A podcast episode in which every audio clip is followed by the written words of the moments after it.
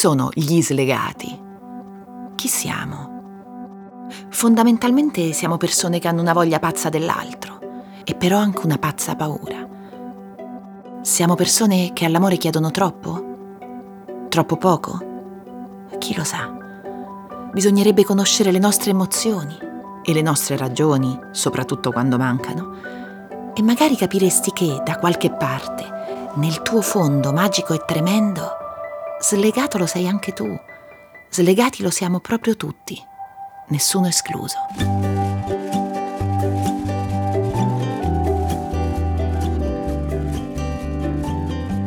Sono Chiara Gamberale e questo è un podcast di Cora Media. Si chiama Gli Slegati.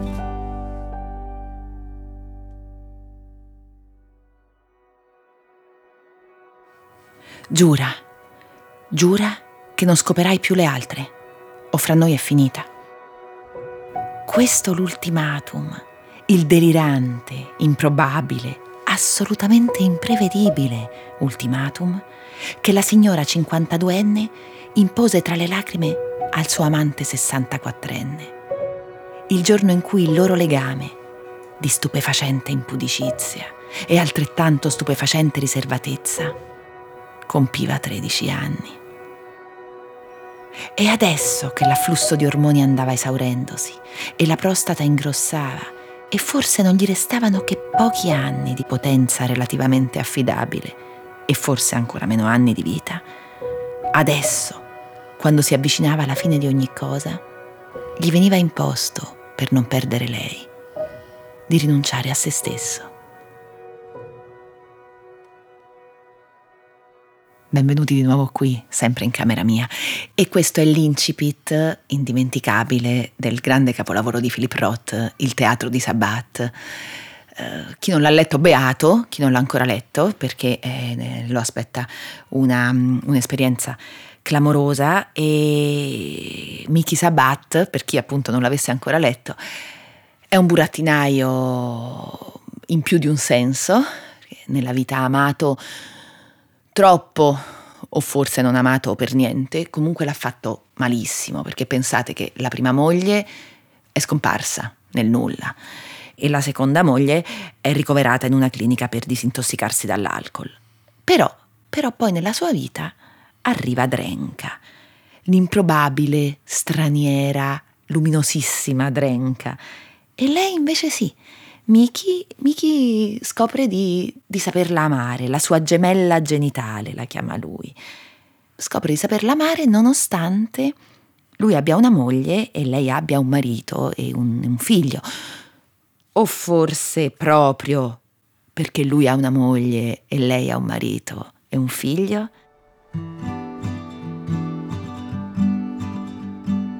E gli slegati di cui parliamo stavolta sono proprio loro, i cosiddetti amanti. Dico cosiddetti perché la parola mi è sempre stata un, un po' antipatica, cioè l'ho sempre trovata un po', un po monca. Eh, insomma, spesso l'amante è anche e soprattutto l'amato, l'amata. Se amare eh, significa ritagliare dalla vita quella vera, dalla realtà, un parco giochi, no? Una specie di parco giochi dove entrare solo con una persona, quella persona lì. C'è chi ci riesce a farlo con la persona con cui sta da tutta la vita e per me, per me santo subito chi ci riesce. E invece c'è chi non ci riesce. Comunque li riconoscete, dai, li riconosciamo tutti. Perché? Perché c'è qualcosa di furtivo nei loro gesti, nei loro sguardi. Sì, anche, però secondo me non è quello. Eh, secondo me li riconosciamo perché in quei gesti, in quegli sguardi, c'è una curiosità viva, c'è un'attenzione, c'è, c'è un'urgenza, uh, un'urgenza che, mettiamola via, hanno o le persone che, che si sono appena innamorate, oppure i santi, appunto, oppure gli amanti, che sono uomini e donne divisi in due che da una parte hanno la loro vita, le loro abitudini, i doveri, il lavoro, la spesa, a volte una moglie, un marito e dei figli, e dall'altra hanno la possibilità di continuare a esprimere, a nutrire la loro parte più selvatica, più, più autentica. Quindi il quotidiano li divide? O a legarli è proprio il fatto che non condividono il quotidiano?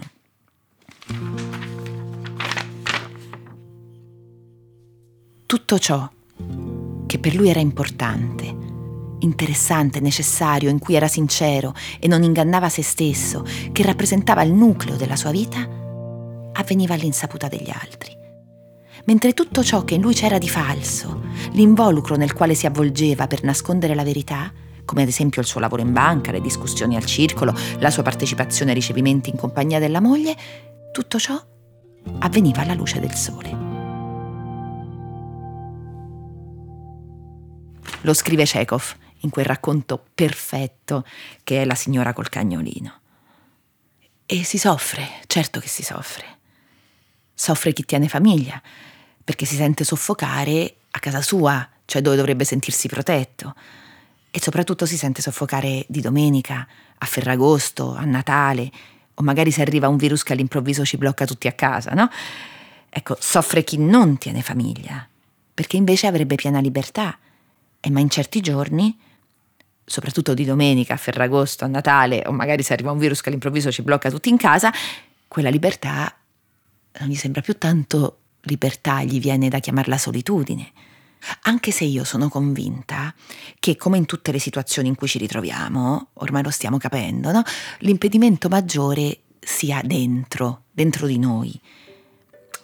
Cioè, secondo me il problema non è tanto che uno dei due o tutti e due tengano famiglia, ma che il fisico emotivo di tutti e due forse è in una situazione del genere, cioè all'ombra della realtà, che può dare e prendere il meglio. E Emma quel fisico emotivo ce l'ha. Ciao Emma. Ciao Chiara, ciao. Allora, Emma, domanda antipatica da fare a una donna all'inizio, cioè quanti anni hai? Cominciamo così. Diciamo sui 40, via. Stiamo sui 40, esatto, ecco. vaghi. Lì intorno. Lì. Senti, Emma, ecco, siamo praticamente coetanee. Dimmi, Emma, secondo te, se tu dovessi chiedere all'amore solo tre cose, quale chiederesti? Cioè, Cosa chiedi tu all'amore? Io penso che chiederei libertà, Mhm, eh, sorrisi Sì. e qualche brivido. Ecco, quindi parlavamo del, del fisico emotivo che ognuno di noi eh, ha e che deve conoscere per capire appunto che cosa chiedere all'amore. Tu quando hai capito che eh, ti interessavano più la libertà, i sorrisi e qualche brivido rispetto alla protezione, al conforto che può offrire l'amore? Allora, diciamo che forse non c'è stato un momento preciso in cui l'ho, Mhm. l'ho capito.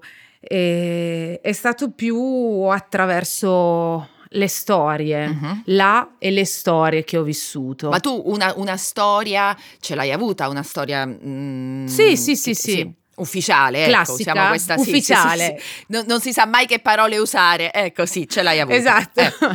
E com'era andata? E mm, allora, vabbè, partita grande, ero molto giovane, Mhm. grande amore, innamorata, lui mi faceva sentire speciale, protetta. eh, siamo stati insieme tanti anni, insomma, diversi alcuni Mhm. anni e io mi ero completamente annullata in questa storia. L'ho capito quando ne sono uscita che ero stata ero soffocata, cioè quella che era la mia vera anima, la mia vera natura si era proprio soffocata, era stata soffocata dentro a questa storia.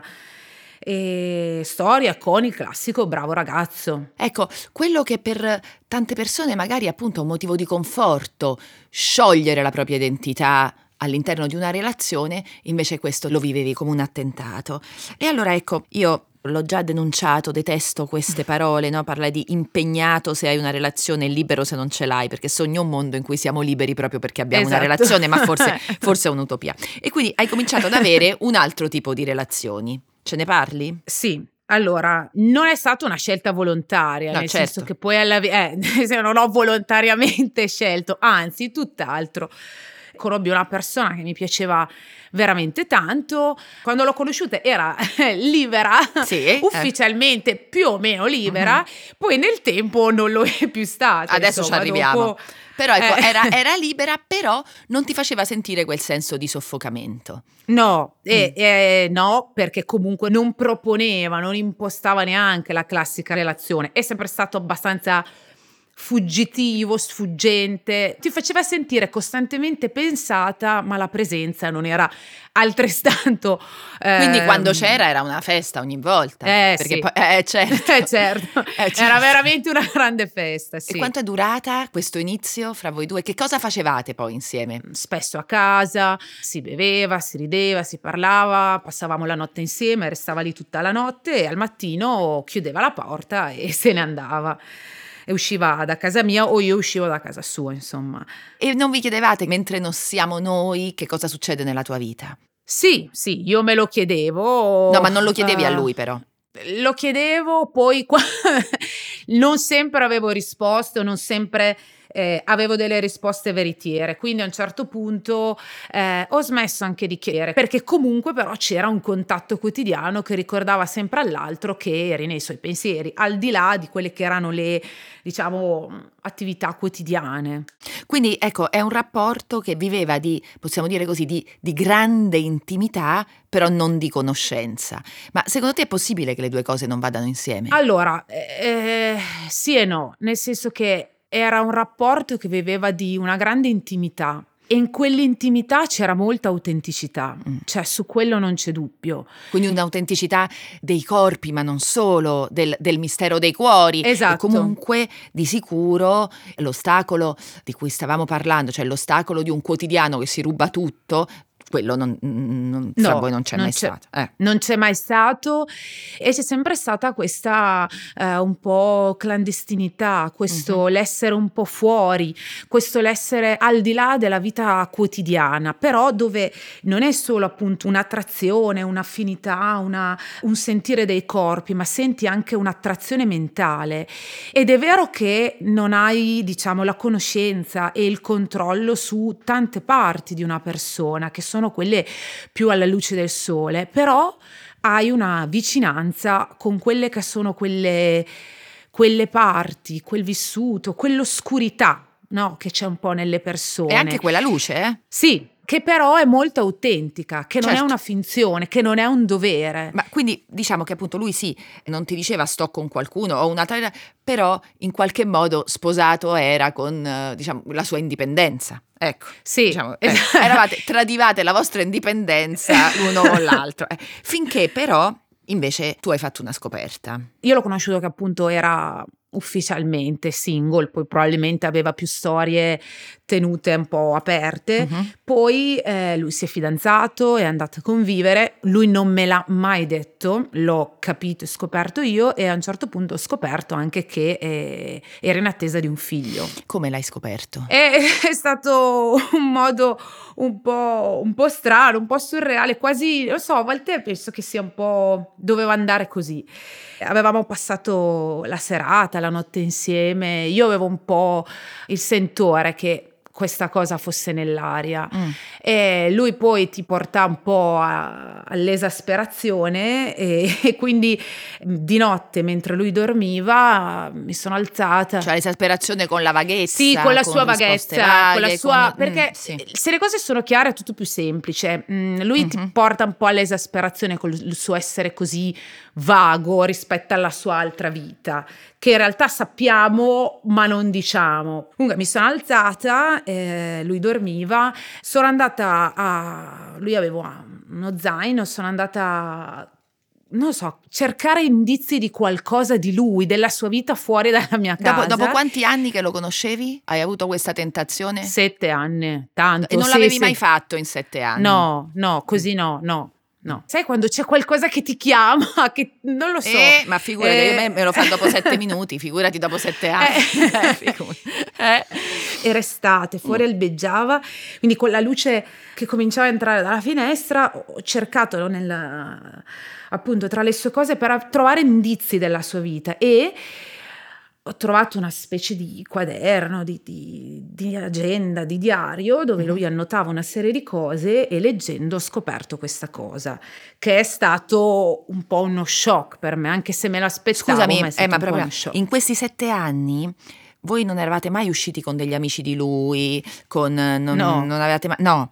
E, no, e, e, tu non no. premevi perché succedesse questo? Io avevo fatto presente questa cosa, nel senso che avrei desiderato insomma, essere nella, che mi facesse entrare nella sua vita, essere cioè stare con lui, passare del tempo con lui perché lui mi piaceva. Sì, poi chi lo sa però Emma, no? Se lo, davvero lo desideravi, perché sennò poi non passano sette Ma. anni. Da una parte tu eh. lo desideravi, forse anche perché siamo abituati a pensare che poi le relazioni, se qualcuno ci piace, vogliamo, vogliamo quello, però chissà se, dato l'esperienza da cui venivi e quel senso di soffocamento, tu per prima non ti sei legata a una, a, eh. a una, persona così proprio perché per, per tutta quell'aria sì, un rapporto non lo so. Genere, chi lo sa perché eh. non so se mi sia legata per quello o rimasta per quello perché legata non lo so nel senso che forse lui davvero mi piaceva però rimasta così tanto tempo forse sì mm. vero è che non credo neanche che storie di questo tipo possano essere l'unico tipo di storia o le storie della vita poi nel momento in cui parliamo di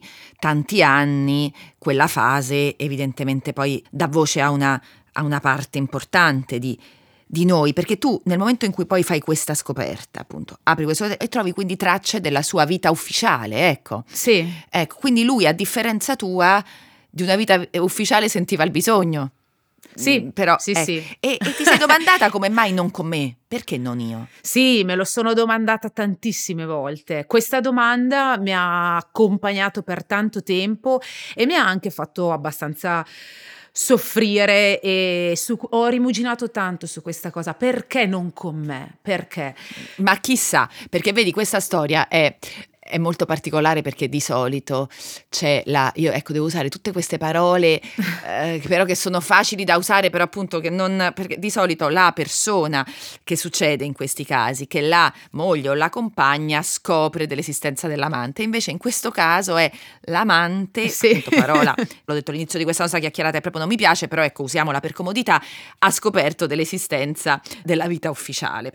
Che cosa dici? A quel punto lo svegli quella mattina? Dici, ma scusami. No. No. No.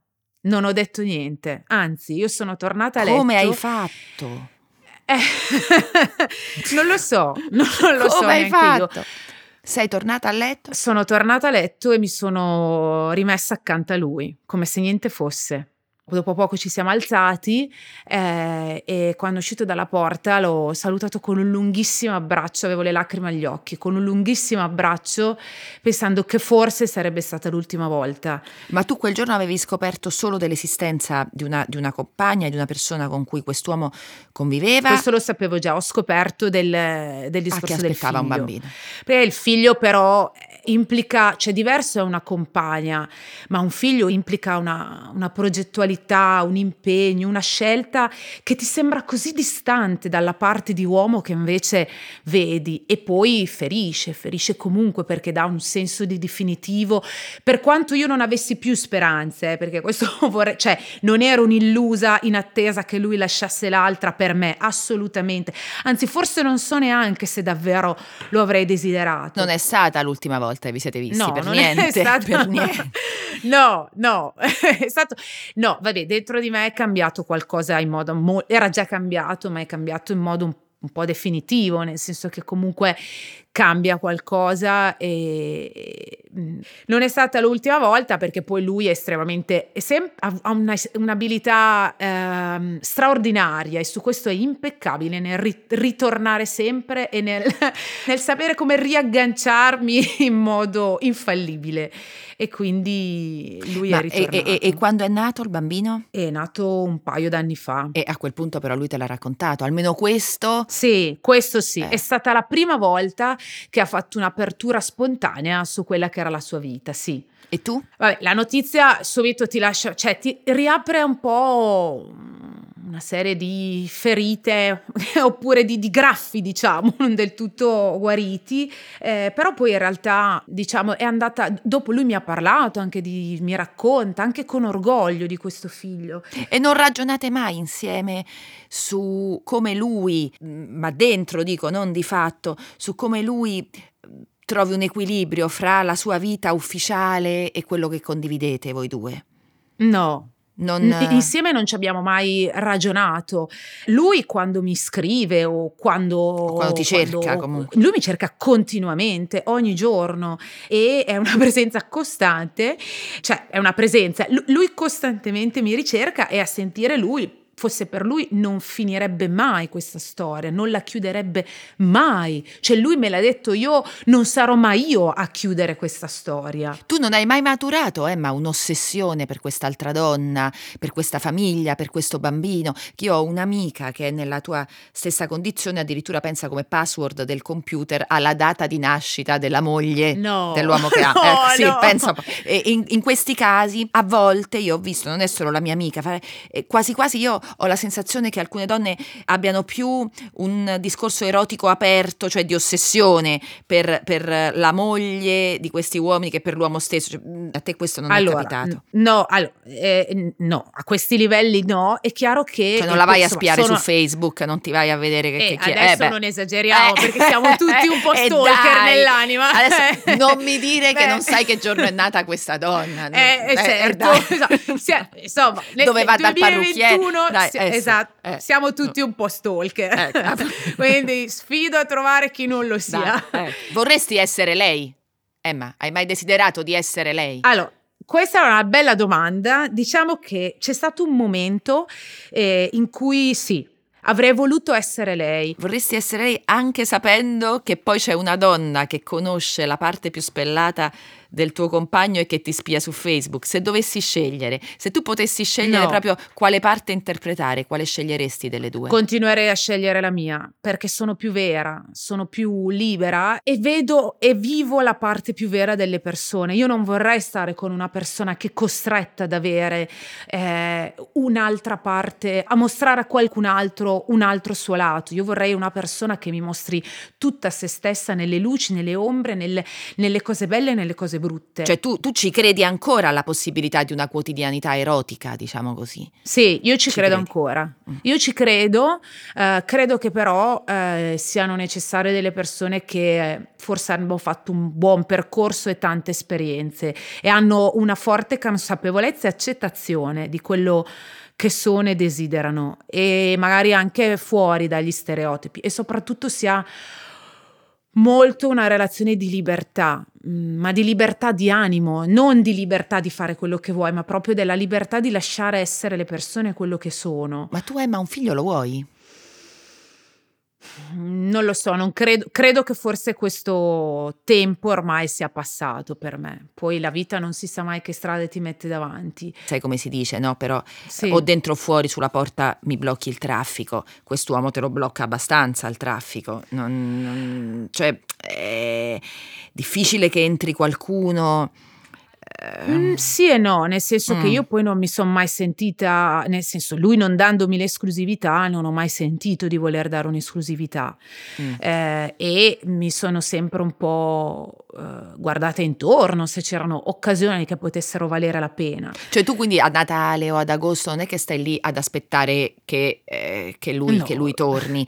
No, imp- no, anche perché l'altra cosa che ha fatto abbastanza la differenza è che sono tanti anni, però io non sono stata questi anni ad aspettare luci, io sono andata avanti nella mia vita, ho coltivato le mie passioni, eh, le mie attività, le cose che volevo fare, i sogni che volevo raggiungere, gli interessi, i viaggi, cioè non, la mia vita non ha mai girato intorno a lui, la mia vita ha continuato a girare intorno a quello che io volevo, eh, non si è mai sentita limitata dalla sua presenza. Eh, ma siamo nel ventunesimo secolo, però se ci pensi, la figura dell'amante, soprattutto donna, fra l'altro, mm. e questo non è eh. giusto, è, è ancora la cattiva delle favole, sì. no? considerata ah, quella stronza, ah, quella puttana. Che ne pensi di questo? La, le rovina famiglie, la sfascia famiglie. Questa cosa ne... è una cosa che mi fa, mh, mm, non so se si può dire incazzare. Sì, sì, si può dire tu.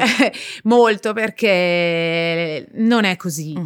Eh, nel senso, a parte che nessuna donna costringe un uomo, quindi il problema è dell'uomo impegnato, non della donna libera, secondo me. E su questo proprio è una cosa, un dato di fatto. Cioè, una donna libera non deve rendere conto a nessuno, un uomo impegnato deve rendere conto ma poi eh, quello che fa una grande differenza è proprio la consapevolezza anche con cui si vivono le storie. Quindi non, non è una vittima, non è una persona cattiva, è una persona che magari sceglie in quel momento quel tipo di relazione perché gli sta bene, perché c'è qualcosa che ti dà un'emozione, perché comunque c'è qualcosa che ti piace. Cioè c'è molta differenza tra scegliere consapevolmente ed essere vittima semplicemente di una passione. È molto differente ed è per quello che a me io non mi sono mai sentita uh, vittima, non mi sono mai sentita di aver perso tempo. E non so perché sia sempre considerata la cattiva, forse perché ancora si ha un po' paura anche mm. di queste donne che, o di una donna che decide consapevolmente di viversi un'emozione al di fuori dei canoni standard o al di fuori di quello che può essere quello che appare giusto, bello, raccomandato, perché ancora un po' questo retaggio. Senti un po', ma come hai vissuto il lockdown, quello più pesante? Eh, eh vi sentivate? Eh, com'era? Sì, sì, è stato durante il lockdown è stato iper presente, eh, proprio, eh. eh, figurati, iper presente, un sacco di, eh, di, messaggi, messaggi carini, mi manchi, ma calore umano fa sempre piacere in qualsiasi forma. Tu l'hai vissuto da sola, tu fai sì, l'insegnante sì, sì. e quindi appunto hai, la, continuavi a lavorare con la didattica a distanza. Sì, mm-hmm. sì però sì. vivo da sola, quindi ero sola e mm. Quindi insomma l'ho vissuto l'ho vissuto, l'ho vissuto come diciamo anche sfida personale ed esperienza personale. E, non ci sto così male da sola, nel senso che so come gestirmi, cioè ho imparato a gestire un po' i tempi, a gestire i momenti un po' più di malinconia, i momenti e a trovare delle piccole soddisfazioni, insomma, quindi... Sì, sì, forse il rischio è addirittura che è diventato un vizio la solitudine, no, la, la, capisco bene questo. Non... Allora, eh, allora non, la, mm. solitudine non è, la solitudine è pesante sempre, mm. diciamo che l'essere autonomi un po' che diventa un po' più un vizio, sì. forse cioè, Hai ragione, il, bellissima, bellissima eh, distinzione. Era proprio quello che volevo dire, l'hai detto molto meglio di me, è vero. È mm. così, è l'autonomia, è l'indipendenza, è il fatto che ti inselvatichisci, no? Va a finire che ti inselvatichisci un po', sì. Mm. Cosa pensi, Emma, che, che ti abbia così dato e cosa pensi che ti abbia tolto questa relazione? Mi ha dato tanta consapevolezza di me, e, e, di come vorrei un po' una persona accanto a me e, e di come vorrei sentirmi, di, di come vorrei l'uomo che faccia entrare nella mia vita e nella mia anima. Ecco, mi ha aiutato a trovare un po' una consapevolezza di questo. Tolto, non lo so. Adesso non mi sento di dire che questa storia mi abbia tolto qualcosa, perché anche nei momenti più difficili comunque mi ha dato qualcosa. È sempre come le vivi le cose che fa la differenza, non è la situazione in sé, secondo me. Certo. Senti, la domanda te la becchi che la faccio a, a tutti slegati. si nasce o si diventa, Emma? È difficile questa domanda, è difficile e forse un po' si nasce slegati. Forse un po' si nasce. Ha a che fare quindi con, con comunque con il bambino che siamo stati. Un ah, po' sì. Mm un po' sì, perché io mi, mi sento vicina alla mia, al mio, alla mia persona bambina, alla mia persona adolescente in questo momento. Quindi secondo me è un cioè, po'... Cioè le caratteristiche di quella bambina e di quell'adolescente le ritrovi nella donna che vive questa relazione? Uh, forse sì, sì. Questo senso, questo bisogno un po' di autonomia, questa... anche un po' del... Forse anche un po' di paura. Sì, anche un po' di paura, tanta paura, questo sì. Questa paura eh, di fare forse veramente entrare qualcuno nella eh. parte più intima c'era quando ero bambina, quando ero adolescente, c'è anche adesso e so che è un qualcosa che è lo scoglio più grosso per, per me, per una relazione. Però secondo me già il non confonderlo con un desiderio siamo un passo avanti, così. Lo dico per darci un po' forza reciprocamente. esatto. Eh. esatto, esatto. Senti, veramente grazie, grazie per tutta la Grazie verità e per la dolcezza. Grazie Emma. Grazie, grazie a te. Grazie. Grazie Emma. E, e come sempre, insomma, se si parla di slegati, si moltiplicano le domande e le risposte, come vedete, scarseggiano.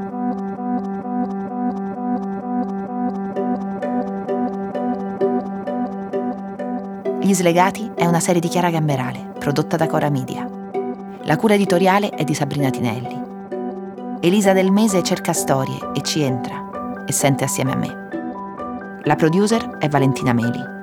Il sound design e la sigla sono di Luca Micheli. La registrazione, la post-produzione e la finalizzazione sono di Michele Boreggi. Il fonico di presa diretta è Andrea Morselli.